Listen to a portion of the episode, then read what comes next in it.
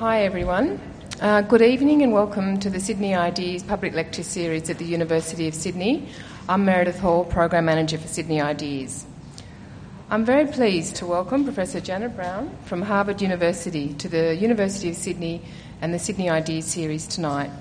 Tonight's event is a Sydney, uh, Sydney Ideas Arts Matters Forum, organised by the Faculty of Arts and it aims to engage the wider community with the ideas of visiting academics through a conversation with our own academics. The format for tonight will be a 40 minute in conversation with our panel and will, will be followed by a question and answer session. We have a handheld mic which I'll pass around for questions.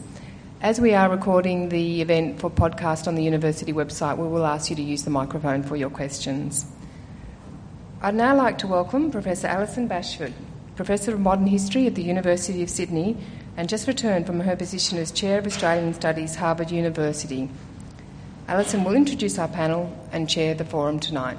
Thank you. Thank you very much indeed, Meredith, and a very warm welcome to everybody on this slightly chilly evening. Uh, please relax. We're going to have a very, I hope, enjoyable and insightful evening of discussion with these terrific historians and, and, and Darwin experts and biography biographers, biography writers. So we all know the book behind us, uh, in front of you, the great book of the 19th century, arguably the best known book of the 19th century, followed by this great book of the 20th century. Published what year, Janet Browne? 19... 1995. 1995. And then in the 21st century. This second volume by Janet Browne of Darwin, called subtitled The Power of Place, and of course also in the 21st century, the wonderful book that many of you will know by Iain McCalman here on my left, Darwin's Armada. Janet Browne is Aramont Professor of the History of Science at Harvard University, where Janet Browne is also Chair of Department. After degrees in zoology and in history of science, Janet published The Secular Ark Studies in the History of Biogeography. And subsequently, of course, she published the two volume biography of Charles Darwin that is so well known, and I'm sure many of you have read again and again. And she's also, interestingly, and I will be asking you about this, Professor Browne, author of a study called uh, Darwin's The Origin of Species, a biography. And we'll also hear tonight about Janet's current exciting projects. Professor Iain McCalman is Research Professor in the Department of History at the University of Sydney, my colleague. Uh, working backwards from Iain's uh, great works, we have, of course, Darwin's Armada, Four Voyages, and The Battle for the Theory of Evolution, published last year, 2009.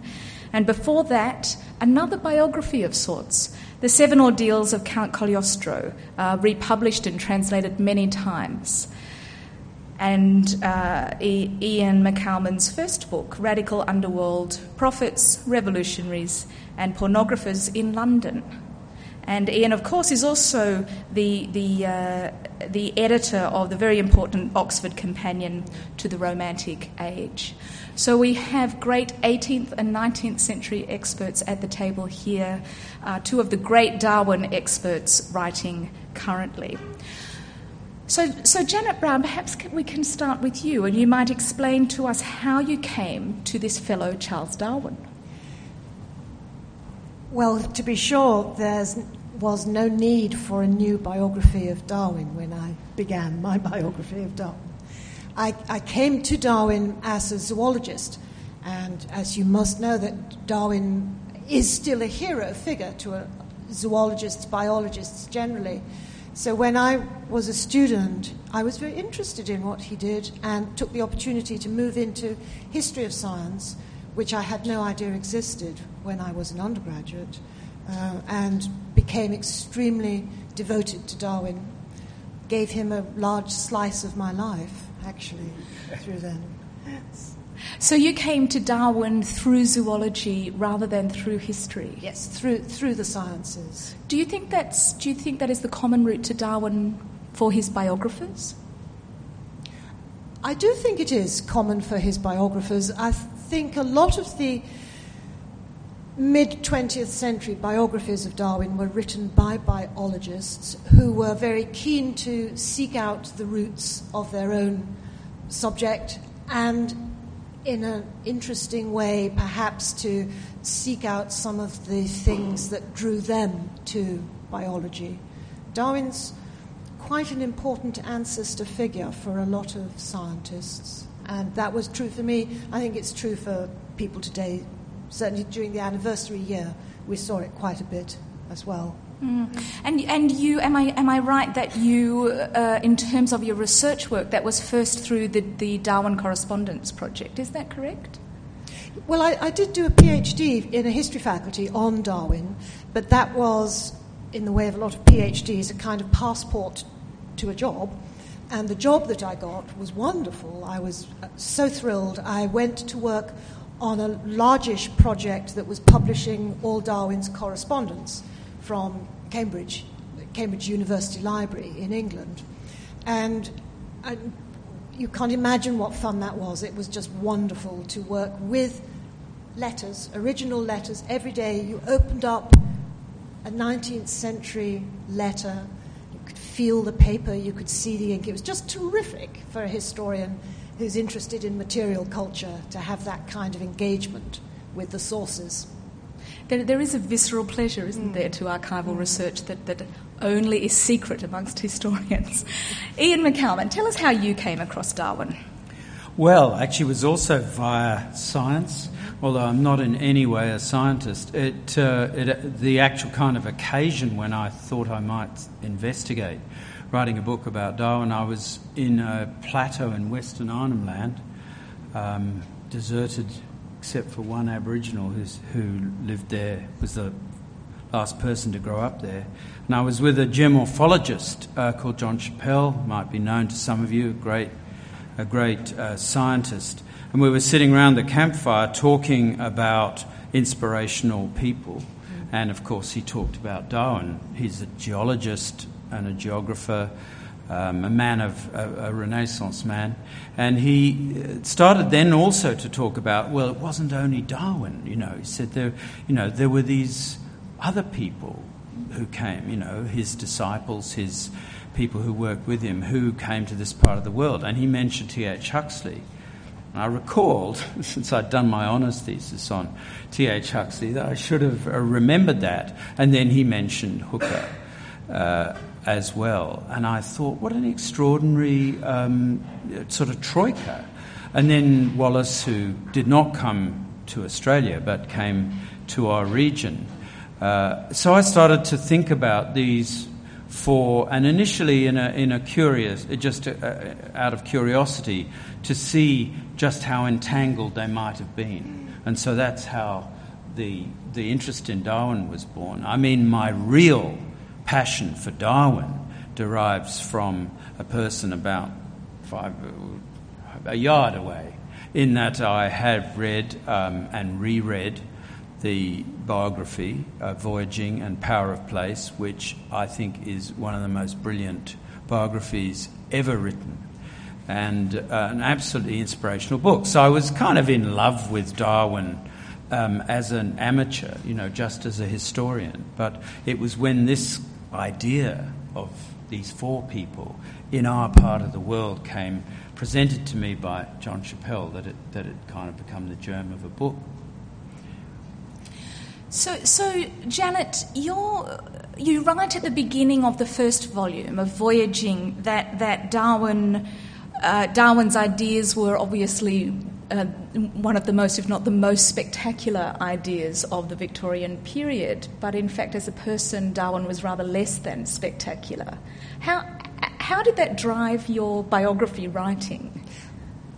Well, I just, like other biographers of Darwin and um, scholars of Darwin studies, it's the most extraordinary thing how vivid and powerful Darwin's mind was and um, of course we don't have it now, but The Origin of Species that was up there is both an exciting but difficult book for a lot of people.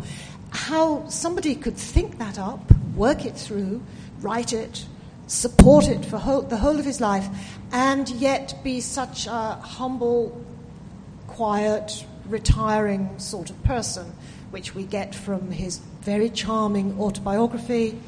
Uh, his correspondence is of great interest in showing a personality of, of someone who was really rather unassuming. And his own self estimation was of, uh, of a child or a boy, a schoolboy, a university student who wasn't particularly talented. So there's an inherent contrast there that is terribly interesting in the personal regard. And we all know people who are really brilliant and very unassuming. And that was the kind of figure that intrigued me very much. And does that mean, in terms of th- addressing you as a writer as well as a historian, as a biographer, does that mean that the, um, the, the characters, the people around Darwin, were especially important to write up and drive what was happening? I mean, many of the same people, of course, you write about that Iain does Huxley and Wallace uh, and Hooker. Do they become important in a biography of someone like Darwin because be, be, because in a way they are they are strangely livelier livelier characters, right? Yes. Um, do you know? Just responding to something Iain said a little earlier, Iain's book is one I would have loved to have written. so it's, well, it's I'm glad you didn't. it's such a great idea to have the four people united by their sea travels and then rather curiously, coming together in their later lives, uniting to support a particular theory, the theory of evolution. So it, Iain's idea is a really smart idea. It works extremely well. And in my form, formula, formulation, I, I tried to do something of the same to show Darwin in his context that other people loved him very much. They liked him, they supported him, they looked after him, they wrote him funny letters. They went to stay for weekends so that as an individual, Darwin was supported by a whole bunch of people his family, his wife, his children, and his friends, and people who he never met, who he corresponded with all around the world. So there's something there in that individual that was magnetic or charismatic that we try to capture as writers. And I think Iain's captured it, and I hope I captured it too. Janet, can I ask you something? Because it really intrigued me. The two volumes uh, of Darwin's life are very different because Darwin's life was so different. So you had to write a, a book about a person in two genres.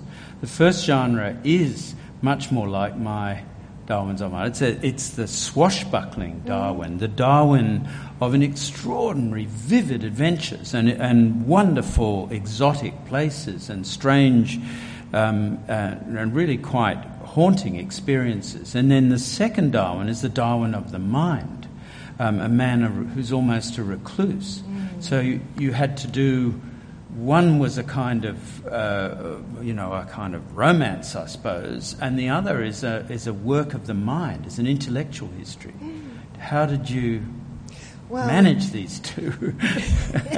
took a long time. I hadn't meant to write a two volume biography. I had got a contract for one volume, which was about all I could contemplate at the time.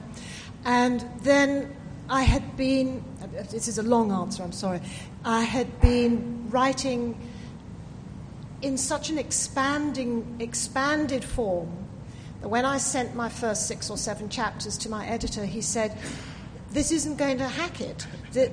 You've either got to write shorter or we've got to review this. So I was given the opportunity to review it and went back to him and said, How about two volumes?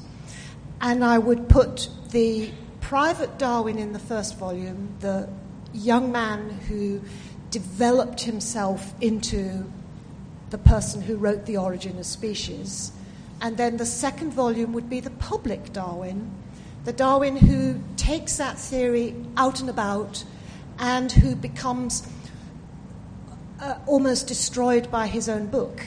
So they're, they're two very different kinds of person there, before and after. And it's the book that's the point of the whole thing.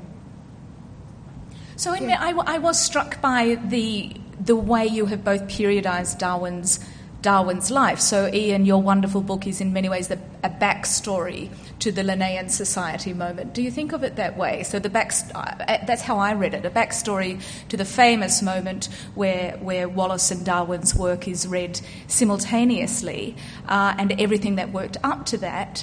And in some ways, that, well, that is the dividing line, isn't it, Janet, between your first volume and, and your second volume? So, as builders of books, was that. Was that periodizing of Darwin um, obvious or or not all lives not all lives of course pan out with such in, in, in such divided ways. Was that something that was that, that, that, that, that appeared very obviously to to both of you?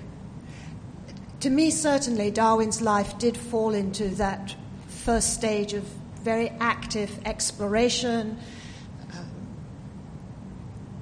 coming back to England and marrying and having children and doing research, and then being startled into publishing. And that's a big moment that Iain discusses in his book rather well.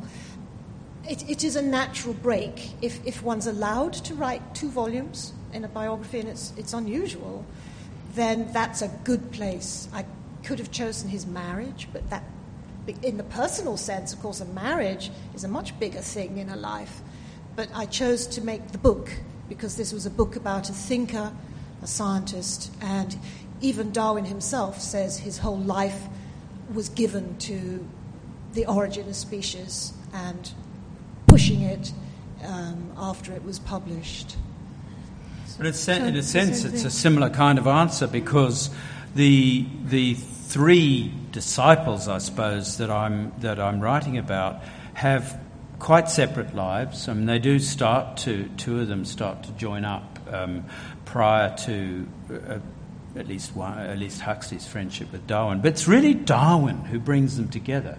It's the origin that is the magnet that draws these three people, so that the first time that they're in a room, all, th- all, all of them, all three of them, it's with Darwin as well. Darwin is the magnet. And the, uh, the, the, the, the, the energy is the energy of that book. And it changes their lives um, as much as it changes Darwin's. And so he, he, it was a kind of natural point to, to you know, I wish in the book I'm writing at the moment, I had the same natural breaks. Perhaps, perhaps, there is a second volume. it must have been quite hard, actually, to, to, to, to stop. I mean, because the story goes on in such interesting ways. That's and right. In some ways, that That's must have been right. quite difficult. Ian, somebody reviewed your, amongst the many um, excellent reviews, somebody reviewed your book along the lines of it being simultaneously uh, intricate portraiture and sublime landscape. So, was the. And, and, I'm struck as well, Janet, by your subtitle, The Power of Place. And it seems to me that in these two books, the contextualizing and the place aspect is really very significant for both of you. Perhaps, perhaps Janet, we might start with the subtitle. All right. Iain's got Australia, though, to talk about, which is wonderful.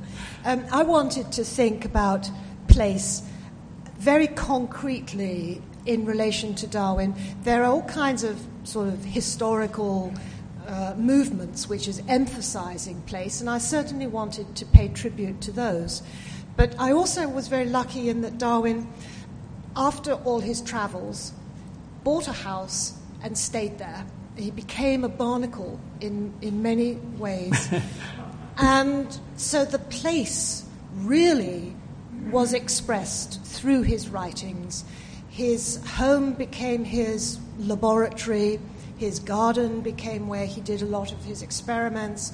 He received and wrote letters from his study, and that was where he wrote his books. So there's a very strong sense of place. You don't get him saying, I love southern England, or romantic, or, or make, writing beautifully about particular parts of Kent where he lived. But there is one or two very evocative passages in The Origin of Species where we do feel that he is thinking about himself in his place. Uh, the last paragraph of The Origin of Species, there is a grandeur in this view of life. Uh, the Tangled Bank, there is actually a bank quite close to his home where he and his wife used to walk. So there, there are real places in that book. And he did feel that well, I'm sorry, let's put that around another way. His work does emerge from a genuine location, and that's why I was so interested in the word place. There were one or two tangled banks for Wallace as well, right? Yeah, there were. There were. Um, I guess my argument about my answer about place, um, one element of it is what Janet and I were talking about earlier, and that is the ship.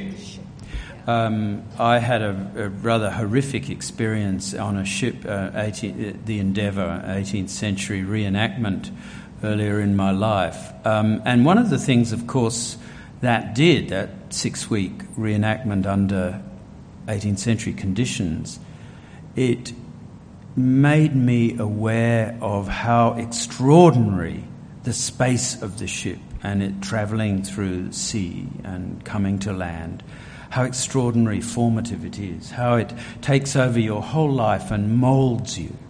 Um, it's inescapable. And so when I came to reread Voyaging, and you capture that very, very strongly, and also you capture the fact that seems to me so vividly that Darwin, when he gets into the into Down House, recreates the ship recreates the conditions of the ship, almost as a way of recreating the incredible um, fertility of his work.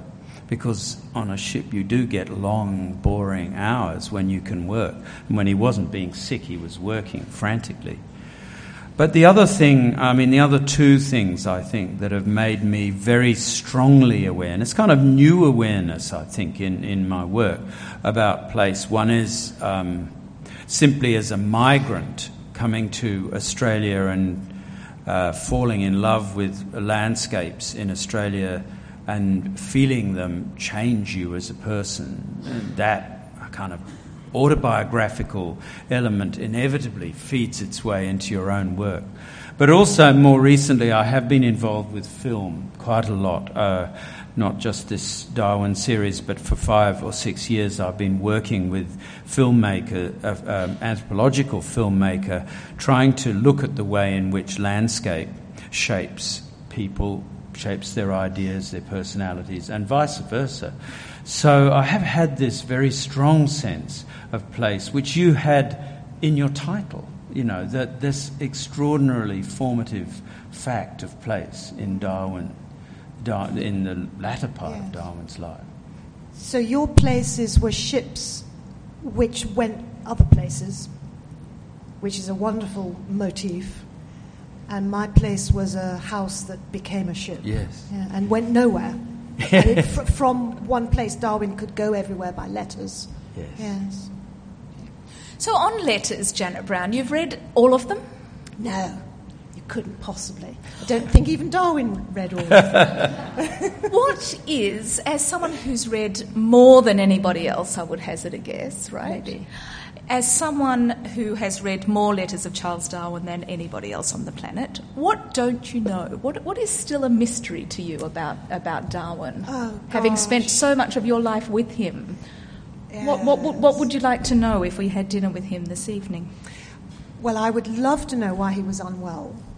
And that is something probably that Darwin himself could not tell us.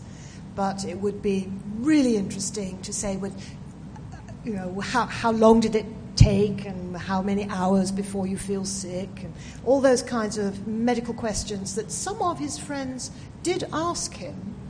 And a lot of his friends did offer hypotheses as to what was his problem. But that is something that historians will never be able to resolve because we can't ever really diagnose somebody from the past with absolute confidence. So that's something I'd like to know. Iain? Wow, it's such a good question, but a very, very testing one. Uh, I suppose I would like to know how tough Darwin was under the surface.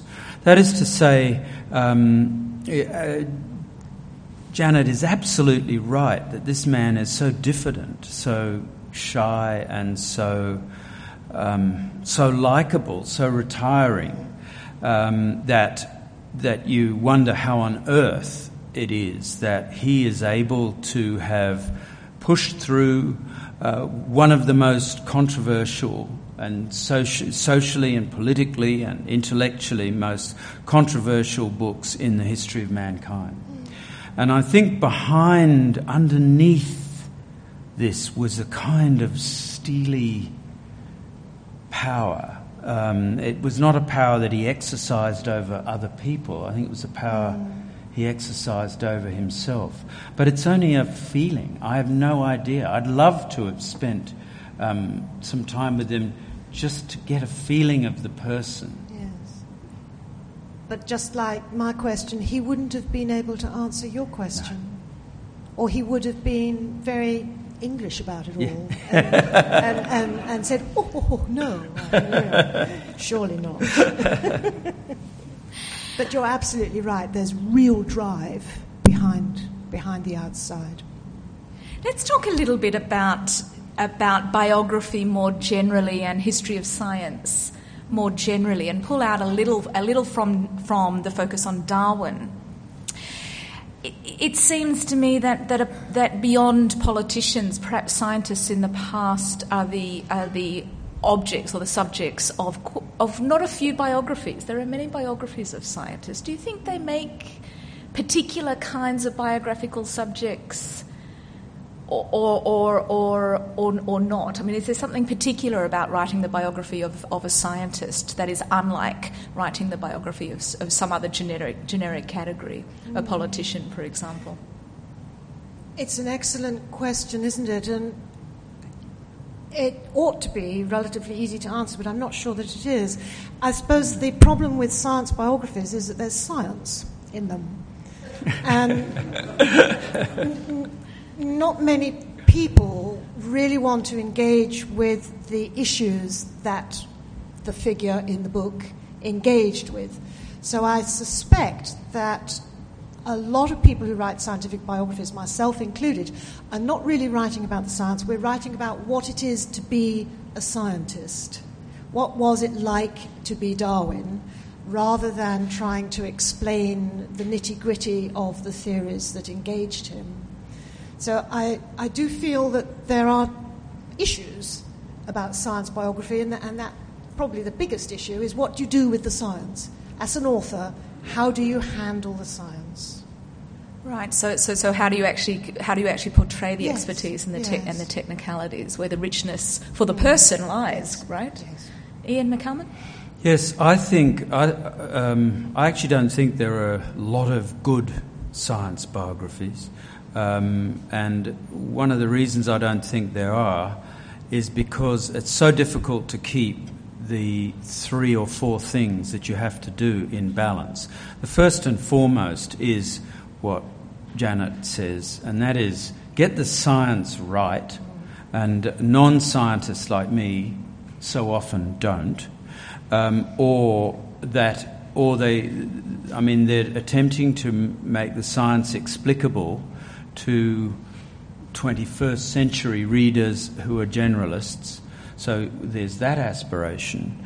Um, at the same time, you want a scientist like Frank sitting there um, not to wince, um, you know, all the way through the book. Uh, um, Frank here is uh, one of the great experts on Darwin, uh, Darwin in Australia, and, and is a um, geneticist himself um, and a biologist. But so he's one of my criterion of, you know, if you can pull it off. So there's that problem. But there is another problem, I think, uh, well, two other problems with science biography. Um, one of them is a lot of science uh, biography is just about the science. That is, it is written for scientists. Um, and so uh, it tends to exclude the social context.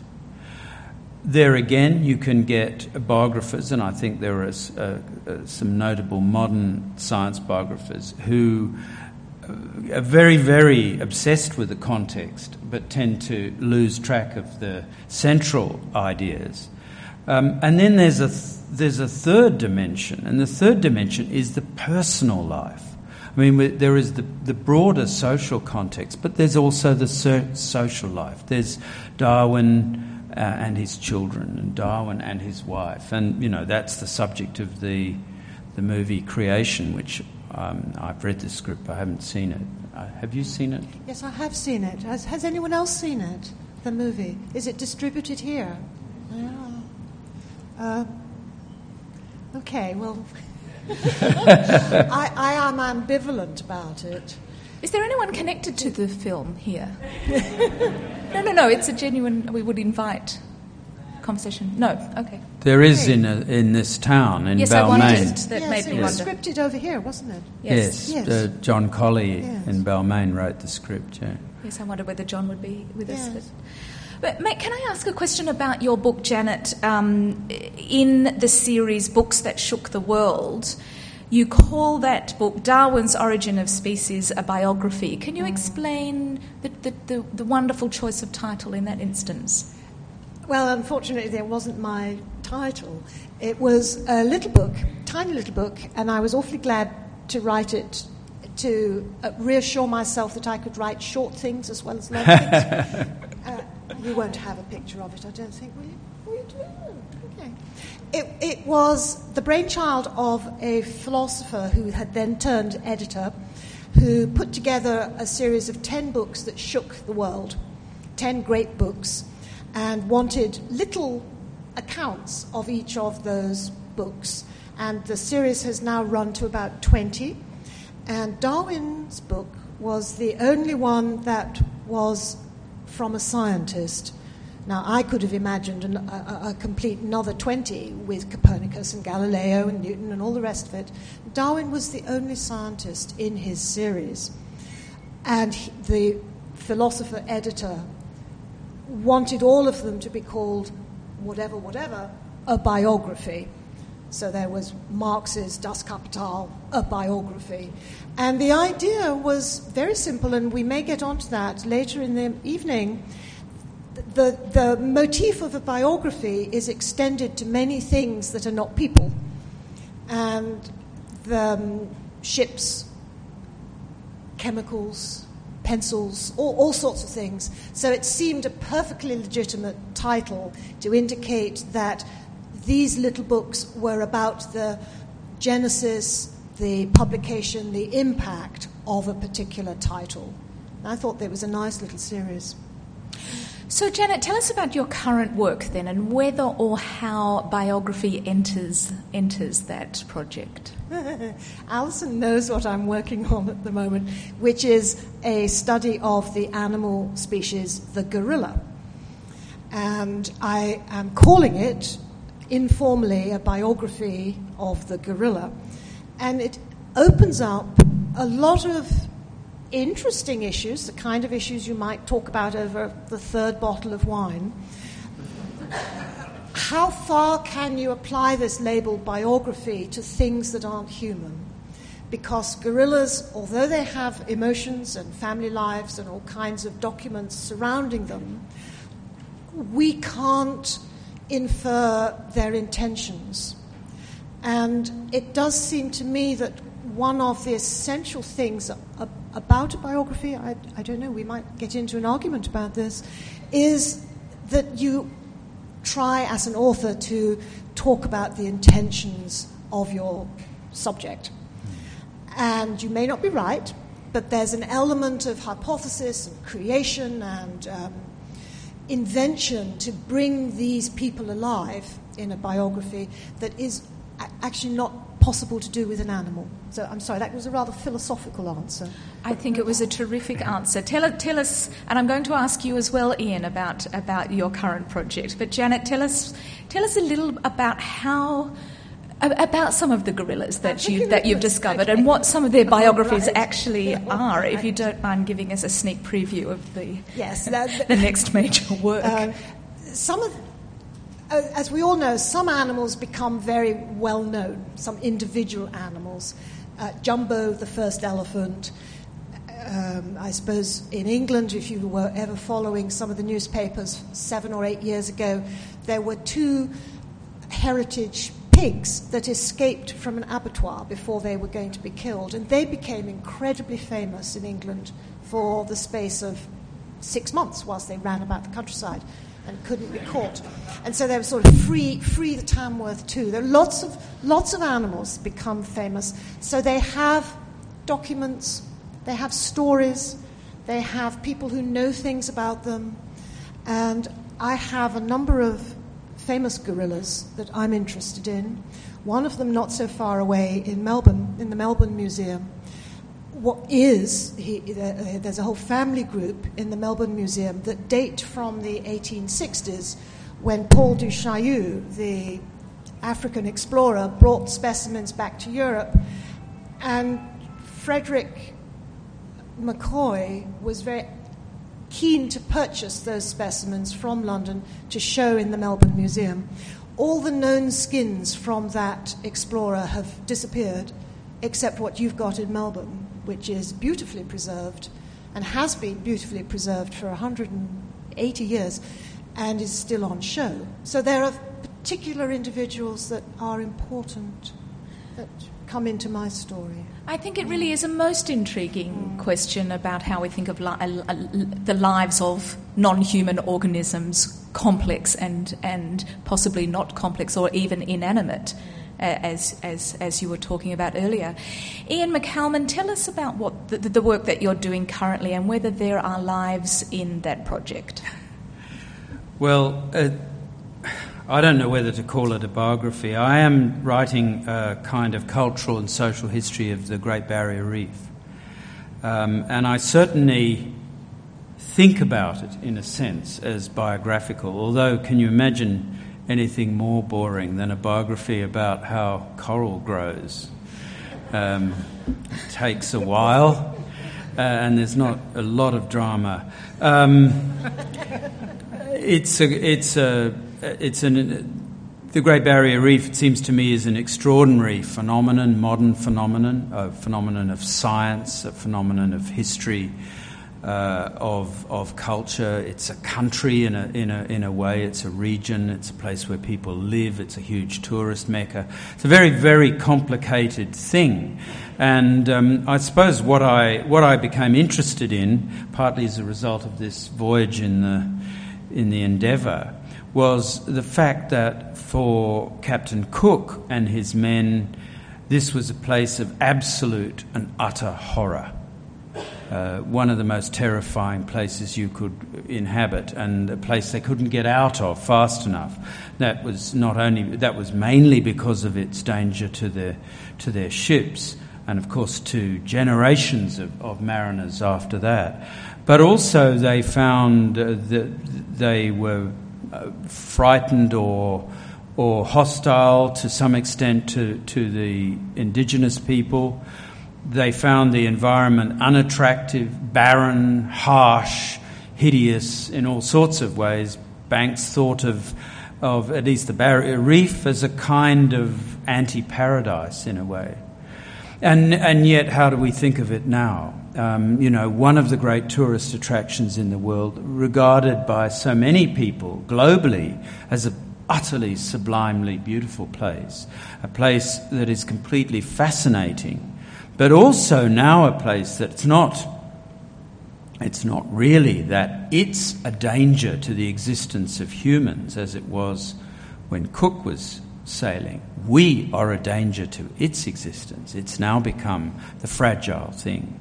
So I suppose I'm trying to tell the story of a kind of changing imaginary of the reef and I, the only way I can think of doing it in the end is by doing a whole series of a series of microbiographies of people who have had, I think, formative um, uh, kind of um, influences on the global history of the reef.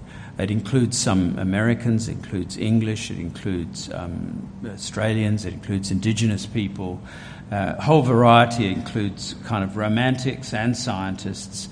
um, tourist uh, uh, people, and so on. So it is a biography, but it's a biography in some ways, I think, like your gorillas, filtered through their relationship with people. Before I invite some questions uh, from you, the audience, uh, and as you gather your questions, let me ask one final one myself of both both Janet and Iain, and that is that is about about last year, about 2009, the, the great anniversary, and I'm, I'm sure in some ways you're both relieved that it's over. It must have been particularly taxing in, in, in many ways. But, but um, Iain, perhaps we can start with you. Your, your, there were many events that I know you went to. Highlights and most challenging moment of the Darwin year. Lowlights? Highlights and lowlights.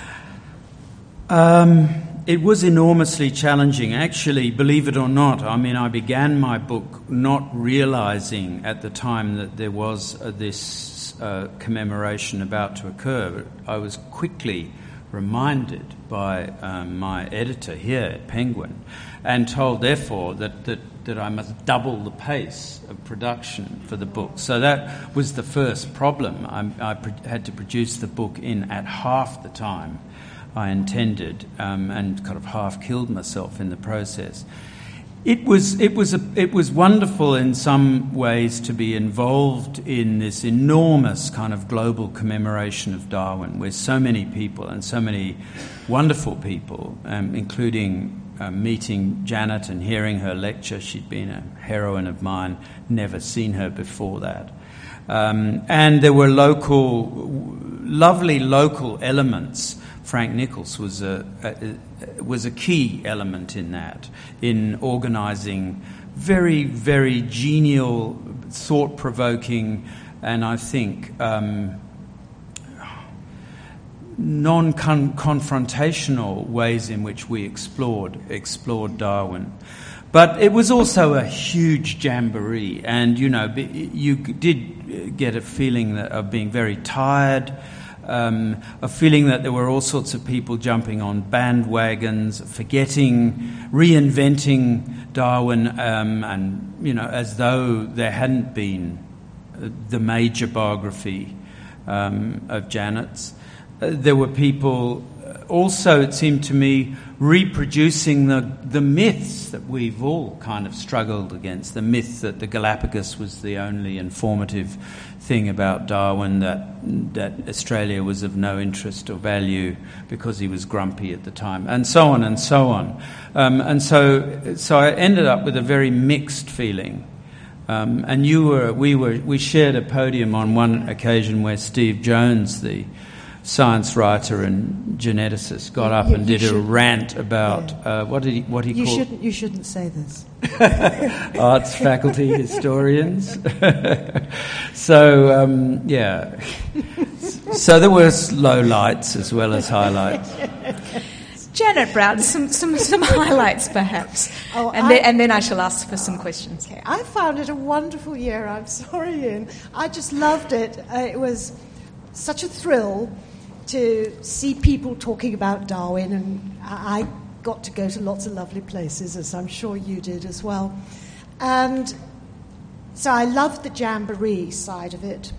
I found it awfully interesting as well, really, as a historian or as a sociologist, to see that many of the celebrations were initiated by biologists, so that um, sense of Darwin being important to biology, as we know he is, was being made public. That biologists were coming out of their labs or their field stations and saying, This was a great theory, this works, this is where I've spent my life um, following it. And I, I liked that. I liked to see biologists saying, This is what I do, this is my hero. So there was uh, lots of that.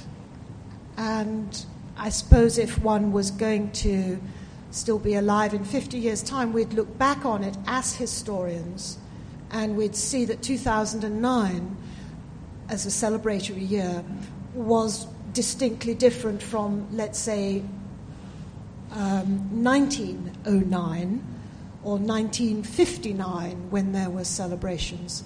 So the whole history of commemorations is a very interesting thing. Thank you so much. It was, it was indeed the world's biggest birthday party, as I think your colleague Steven Shapin told, uh, called it at, at one point. So I know amongst us here that there are some notable biographers uh, amongst us. I would love to hear from you. I would love to invite some questions from you, in particular to uh, Iain and Janet. But can I open up to, to the audience? Who would like to ask Iain McCalman or Janet Browne a burning question about biography, about science, about Darwin. You actually, we, we are being recorded, so, so please forgive us, there's microphones involved. Um, as academics um, writing biographies, um, one would assume that you're trying to appeal to a wider audience, not just um, fellow academics or, or people that do postgrad courses and so on and so forth. Just a little louder, please. Sorry. Um, when you're actually approaching, um, trying to write a biography, are you, are you conscious of of using language that may sort of alienate people who don't quite have the academic understanding? Um, are you conscious of your literary style? And do you get help from people as to how, you, how one writes to appeal to a wider audience? Um, well, let me sing the praises of editors in, in presses, in, uh, in, uh, in the companies that publish books they really do know what they're talking about when they tell you this isn't going to work. And their mine, I'm sure Iain's was as well, and Alison's also written a biography, was very helpful in finding the tone and in a rather wonderful euphemism that perhaps spreads more than just science biographies of finding your voice, which I found a lovely expression. Um, so, yes, you have to think very, very hard. You, are addressing a different audience. You have to, that, you have to try and talk in a way that is um, not patronizing but nevertheless clear. And it takes a lot of work. Yes, I think that's absolutely true. And in some ways, you know, a model for us are the very people we're writing about. Um, Darwin, Darwin's Voyage of the Beagle is such a riveting, accessible book. I mean, it's got ideas in it, but it's it's absolutely compelling, and and even the Origin, which is a very uh, very difficult book in some respects, it nevertheless was written without footnotes, and was written, as he said, as one long argument. Um, and so, if one takes one inspiration from the people you're writing about, or Thomas Huxley, one of the greatest popular uh, writers, popular science writers of all time, I believe. You should have a look at his lecture on a piece of chalk, um, which, uh, which is absolutely riveting lecture about the whole history of geology. So, yes, I mean, that was an aspiration, and uh, Janet is absolutely right. I mean, I had two filters, really. My, my agent, who's a very tough um, New Yorker and who writes um, beside almost everybody I mention. Who he? Question mark, you know, or whatever, or whatever. Um, and so that was that. There's that filter, and then the second filter was a, a wonderful um, editor here in, in, Ben Ball at Penguin, who I think is brilliant, brilliant editor, um, and who greatly enhanced the book. So, so yeah, we we do need these people. Editors are some of the greatest sort of unsung and undervalued heroes of the whole literary business, I think. Please. Uh, thanks very much for your works, um, your biographies, and your work on history of science. Um, I'd dearly like to know what Charles Darwin would think about the burning issues of today, those giant elephants in the room of climate change and species. Please extinction. just hold the microphone right up to your, I'm sorry. your mouth. Thank you the, the giant issues of today of climate change and species ex- extinction, uh, resource use, uh, potential overpopulation, Malthusian type things. And I wonder whether your works of biography and history of science um, could bring him to life today uh, uh and brought, you know, drawing on other authors as well uh, about those issues. Because I think his clarity of thinking and his sensibilities, even his ones that we now think are somewhat old fashioned or racist. Uh, and do you think that could be possible because there's at least half a dozen burning issues today that lots of people need to know about in terms of their science, amongst other things. Uh, I don't want to be flippant about that serious question, but last year Darwin was recreated several times on panels, you know, somebody with a beard and a cloak, to answer those kinds of questions from the floor. And I, my, myself, I think on uh, population explosion, for example, he would think that was entirely natural. That's something that would just happen. Extinction was something that he thought was a natural part of the evolutionary process. He lived in a world where the extinction of organisms by human intervention, human action, was very rare. So that, that would be a real shock to him coming back today to see how much is, has changed, that most extinctions now are because of us. So he would be horrified as, as to the way we're, we're handling that. If Darwin came back today, the one thing that I think he would be that it was inconceivable in the 19th century would be a conservationist. He didn't talk about conservation at all, but I think if he was here now, he would be very concerned to push that. Yes, uh, it's, a, it's a good question, and I have talked and listened to passionate scientists, including John Chappell, uh, talking to me about how so much of what Darwin did was prophetic in a sense. I mean, not in, a, in an absolutely literal sense. He couldn't possibly have predicted what was going to happen, but that his extraordinary fertility of mind and his open mindedness. I mean, he was, people say, you know, he was a racist, but he was an incredibly tolerant man by the standards of his day. And for any of us to say that we're uh, incredibly tolerant by the standards of our day is something you could be you know, a, a, subject for congratulation. But I think the thing that would perhaps he'd find most distressing um, after all that he'd gone through and seem to have overcome is to find that there is now in the United States a, a creationist movement w- which which has uh, uh, um, turned him into the figure of the devil, for which he has become a kind of synecdoche for everything, um, you know, everything uh, that is gross and wrong with, with the world for a, for a large number of people. And I think that would be deeply shocking to him. Um, he was not a man who enjoyed confrontation in any way. And although I, I, don't think he was, uh, I don't think he was a believer himself. Um, in the end, he was very um, comfortable with the fact that people were believers and able to uh, able to support evolutionary ideas and ideas of natural selection. So I think that would have been the biggest shock. Please. Many novelists, when they write, experience the fact that minor characters whom they never thought about start to become more important. And not many novels are like biographies. Did either of you find that? Oh, yes. I loved all the other people in my stories. I became very fond of Darwin's captain, Robert Fitzroy, who I think has had a terrible bad press. Yeah, yeah. Um, and he was difficult, he was autocratic, he had all kinds of problems, but there are several letters where a wonderful, warm, funny personality came out. So I just fell for the captain. Um, his wife as well. I. I was just thinking, Janet, it's, uh, it's the, the, uniform, you know. That's right. One of the things that happened, you'll recall, when, Dar- when Darwin was um, first encountered Fitzroy, and his sisters were reading Jane Austen. Yes. Um, and so they, they nicknamed um, they nicknamed him Wentworth. Yes, yes, a handsome man, a handsome man.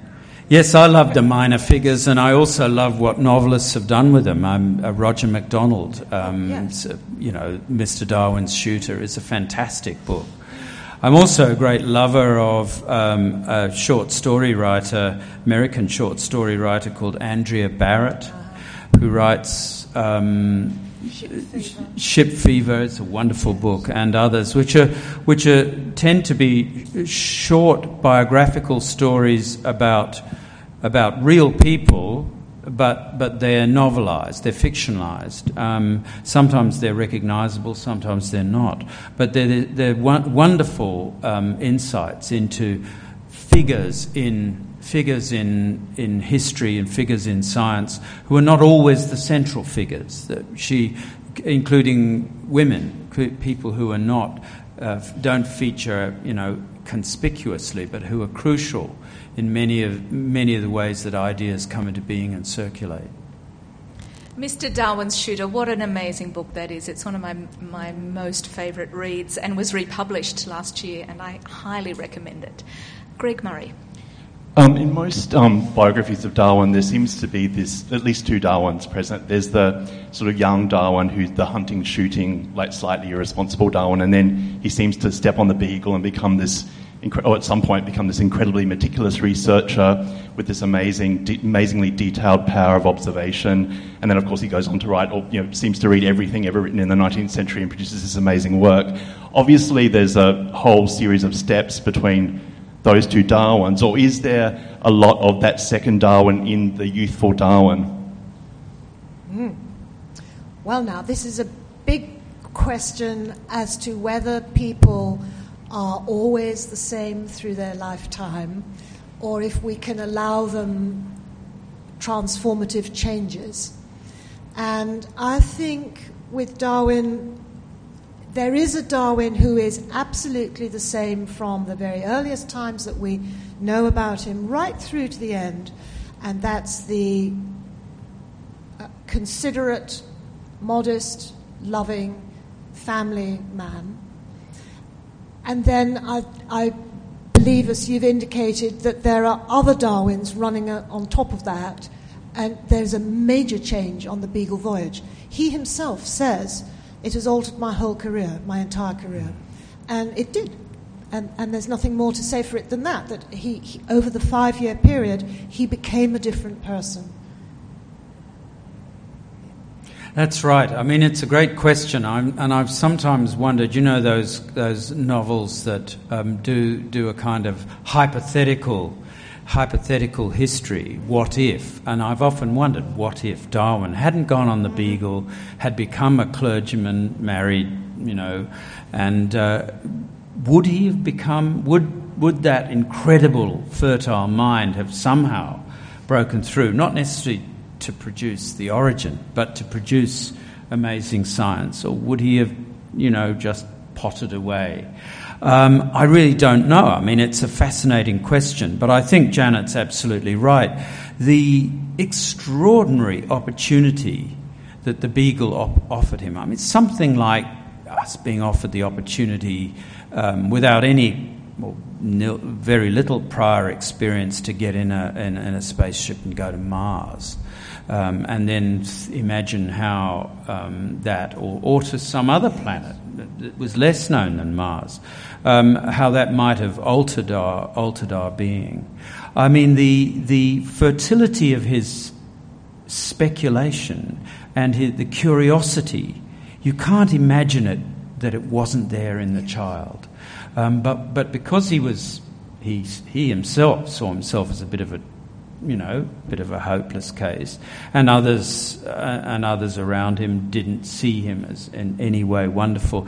Means that really we don't know, you know, the the curious child, the the fertile speculator, but one guesses that it's there somewhere. Yes, it's it's. There are some biographies of other people, and I'm afraid I can't cite chapter and verse here, that show the child developing into the man who is the same person. Uh, there's a teleology, a kind of a Yeah. narrative arc, where it's the same person just unfolding uh, their skills and their talents. And I think actually a story about Darwin is slightly different, that it's not just an unfolding of talents. There are genuinely unexpected opportunities offered to him that he grasps, that he takes. So I believe there's quite a lot of personal agency in that life story, that he creates his life after he's had that experience. Who has the microphone? Oh, John Gascoigne, yes. Is that John? Okay. It is Well, I might as well use it then. Okay. Well, as you both know, there's studies of, say, Newton's biographies, and the general theme is the biography reflects the period. Brewster's vast, um, quite detailed research biography reflects things that were going on in Victorian times in relation to science and religion and so forth. I mean, what I'd like you to sort of just comment on is is scientific biography destined always to be seen against the period? Or the fact that now, in relation to Darwin, we have, as far as we can tell, pretty well everything that he wrote. Does that put the biographies now into a different category? Is it the case that you can break out of this eh, almost sort of relativist syndrome where the biography, when somebody looks at it later on, is seen as much about the age as about Darwin or Newton or wherever else it might be? Shall we go for that? Yes, Okay, yes. Great, thank you, John. Um, John's question hinges on the uh, notion that we're all ch- children of our age, so that every biography that's written tends to reflect the concerns of that period. And you can certainly see it in the biographies of Newton, for example, over the last 200 years. And you can see it in the biographies of Darwin, too. So, Iain and I, and other biographers, Desmond and Moore, are part of a late uh, 20th century vision of what science was, and we have very consciously tried to put our person, our man, in social context because we're a social contexty time. That's what we're interested in. So it may well be that in 50 years' time there are completely other issues. Maybe there'll be a swing back to um, psychological development. So I think there'll be lots of other biographers of Darwin that in 20 years' time take completely different issues. And they'll look back on me. They won't look back on Iain um, with despair, but They will won't look, back, back on me at all. with- no, no, it's the dis- it was the despair I was going to say. Um, they will look back at Iain with interest because he's a multi-person biography. But they'll look back on me and they'll say, well, you know, she was real 1990s. and I think that's just in the nature of the work. I really do. It's a fascinating question, and coming from a very, very fine biographer, a fine biographer of Banks and of Cook, um, I, I think it's an intriguing question. I'd really like to know John's um, own feeling about this. It, uh, because, I mean, his books are wonderfully contextual in the sense that uh, the, the take the period immensely seriously. You can understand Cook and you can understand Banks in a larger imperial context better in, in John's books than in anybody's. And so, in that sense, I think that somebody who's taken the context immensely seriously, whether or not it and we reflect our own age, I think is probably inevitable that we do. But it's al- always hard to self analyze the degree to which, to which you do. One thing that is inevitable is that one becomes passe, and that the ideas that you've put forward are either demolished or very, or kind of laid aside gently. Uh, and people find other things to say. I mean, it's already very evident um, and apropos of the question earlier, it's all very evident, I think, that people are, are interpreting Darwin much more ecologically and Wallace much more ecologically than they have been in the past. That is, they see them as fathers of, of conservation and ecology, even when um, there's precious little evidence that they were. I mean, it's a way of, of, of re angling them put it, giving a different angle of vision, which is very much a preoccupation of our own time. So, two final questions. Yes, please. Um, thank you both for your uh, time here this evening. Uh, two points, perhaps. Professor Browne, you, you, you wanted to ask Darwin why he was so ill, perhaps. And uh, Professor McCalman, you've, you've uh, you um, touched upon his, his diffident nature and his, his reticent uh, nature to, to publish. Uh, even though he went on the, vo- on the Beagle in the 1830s but didn't publish till 1859. One, one point that I think has maybe been glossed over this evening is that is the, the actual implication of the power of his ideas. That that is, it, it, it lays waste to the, the, the genesis myth of, of, of creation. Um, he, in his own personal life, his, his wife was a, was a devout Christian, and, and there's a letter, isn't there, where, where at, the, at the bottom, uh, addressed from Emma to, to Charles, he writes in his own hand, Long have I cried over this. Um, is it the nature of the, of the idea itself that, that affect his psychological uh, state? If you could comment one on, first on that. And on, on the second one, uh, you, Professor McCalman, you, you said that he would be shocked or aghast that, that so many, particularly in America, will still go back to this almost pre-Victorian idea of, uh, of, of, creationism. D- do you feel that your biographies uh, are contributing to the argument at all, or, or um, try to paint him less, less as the Antichrist and uh, uh that, his, that his ideas are, are an idea of a, of, a, of a, human being and uh, are examples of, of the pure scientific mind going to conclusions that we as humans might find unwelcome, but it's, it's the nature of the business anyway, and we should uh, get on with it. Do you want to go first on that? Oh, sure. sure. Well, thank you. I mean, I, I, think that's a very good question, and it, it's a fascinating one, and one you have to come to grips with if you're dealing with Darwin, and always will.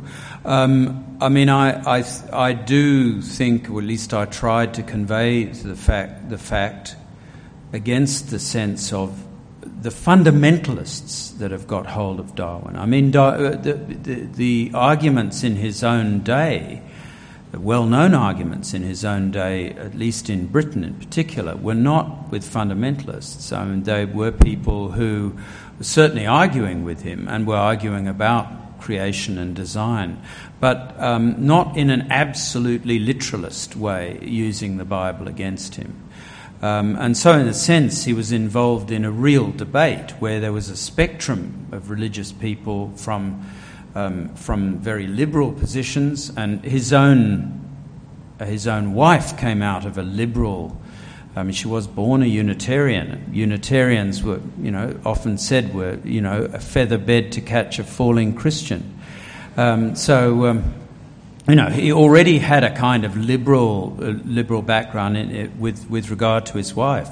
So, so I think that, that that is the difference. He was dragged um, not not reluctantly, but just inevitably. That's the feeling you get towards um, a belief in the naturalistic operation of the of the laws of, as he saw it, of natural selection and sexual selection. Um, I think he did not exult in it. It was very painful to him personally, and it was it, it was a case of someone having to, you know, reap the personal and social implications of ideas that he just simply felt went there. I don't know if Janet um, yes, well, agrees. I, I, support what Iain said absolutely, and particularly with regard to Darwin's relationship with his wife and her religious beliefs, which I think possibly have been rather exag- I think the contrast between the two of them has been somewhat exaggerated over the last five years or so because it makes a stronger story. Um, I don't think for a moment that biographers want to twist the facts. We are confined by the facts, but you can present them in such a way that they make story X or story Y. And to have Darwin and his wife in opposition about the theory that is being produced makes a, a, a more tense story and a more interesting, dramatic story. You'll see that in the movie Creation, which is grounded in truth. But my own personal view of Darwin's wife's belief system was that it was strongly held and that she progressively became less religious. There's a couple of small remarks about that in her later life, but that she loved her husband and she wasn't going to let that hold him back. So, of course, there, there are some very beautiful letters exchanged between them where she talks about her, um, her sorrow at his lack of faith and her anxiety that the religious doctrine says that people who doubt don't go to heaven. Uh, and she writes to him in a really beautiful, simplistic f- framework I'll be very sorry if we don't meet in the afterlife. So there are some terrific historical things here for, his, for, for biographers, but our duty is to contextualize them and not to turn them into modern crises, because it's not a modern story, I think, is what I would like to say. Yes. So, a final question from Will Christie, the great romantic poet scholar, slightly outside your period here, Will, no, but also a, a biographer. Surprise, surprise. I want to ask a literary question. To write a biography of a book, of uh, the Barrier Reef, or of apes, is experimental in the sense that it's bringing a conventional form to an unconventional biographical subject. What can we do with biography itself? What sort of experimentation would you anticipate with biography itself? I've got a friend who can't read biographies because they're all the same and because they always die in the end. they are so predictable. Yes. And it genuinely upsets him. It's not as if he doesn't care, he cares too much, and so he can't read biographies, they upset him. But they're always predictable. What can we do to keep faith with the biographical subject, but somehow vary the form? It is a terribly predictable literary form. Partly because lives are predictable, they do end in death, but surely there are things that we can do with biography as a form that might, in fact, in some ways, better keep faith with the biographical subject, even though they might run against some of the standard expectations. Well, I want to remind you that my book begins with Darwin's death. Um, yes. but uh, and you've got four people. and what a stroke of genius, I have to say, Iain McCalman. Absolute stroke of but, authorial genius there. No, no. Um, the the interesting thing is that I think there's a lot of biographical speculation uh, going on now. That is the experimentation. That, that biography is being pushed and pulled in all sorts of uh, ways. Autobiography is often the autobiography of the writer of biography often now penetrates the biography quite openly. There is there is there are indigenous uh, biographies uh, coming out of Australia and the Pacific and in and the United States, which are much more collective. Their, uh, their sense of writing about themselves as belonging to a community rather than as isolated individuals. Um, there is uh, an old biography which I adore um, by J.A. Ackerley, uh, in the, written in the 1930s with the improbable name my Dog Tulip, which is about his Alsatian dog, and it's one of the most extraordinary biographies ever written. Um, so that even at that point, the, bi- the biography, I think, was not predictable. Um, it didn't even end in the dog's death, um, let alone let alone the other elements about it. I think that I think that biography is, is something, I mean, we have terrific biographers here. There's an experimental biographer I can see in my gaze of vision, Mark McKenna, who will and is producing a biography of Manning Clark that will be very different from any biography that's gone before, and who has thought immensely hard about um, experimental writing and about how you capture the extraordinary fluidity of Manning Clark, who was one of my teachers. Um, so over to you. Yes, but it, it's a fascinating question, and w- I think many of us here have thought about that. That possibly one of the defining characteristics of a biography is that it is, uh, it's a narrative, it's got an arc, it's, it has a beginning, a middle, and end, trajectory, and that you can't get out of that without becoming something else. But I would like to recommend, uh, as Iain has already mentioned, that sometimes biographies can be very telling if they go backwards. If they start with a point in someone's life and then go to the beginning. And I'm thinking here of a, a, an experimental biography that was published in England a couple of years ago about a down and out who lived in Cambridge, England, that was called Kevin, A Life Told Backwards. And the author met the person outside a, a, a we have Woolworths over here? Yeah. Outside a Woolworths store in this market town as a down and out, drunk, drugged, and explored his life backwards to what was it as a boy that would lead to this kind of life. And I think this is a tremendously evocative way of thinking about lives because lives don't go in a straightforward way. So it's a really interesting point you've brought up. Mm, thank you. Well, ladies and gentlemen, what a, what a delightful evening it's been. I hope you agree. I have to say, it's been a real pleasure to have Janet Browne here as a guest in Sydney and in Australia. Lovely to have you via Cambridge, London, and the other Cambridge. Please do come to the Southern Oceans again, Janet Browne. Uh, and of course, our colleague Iain McCalman, one of the great historians and, I, and one of Australia's great non fiction writers. I'm sure you would all agree. So please join me in thanking Iain and Janet.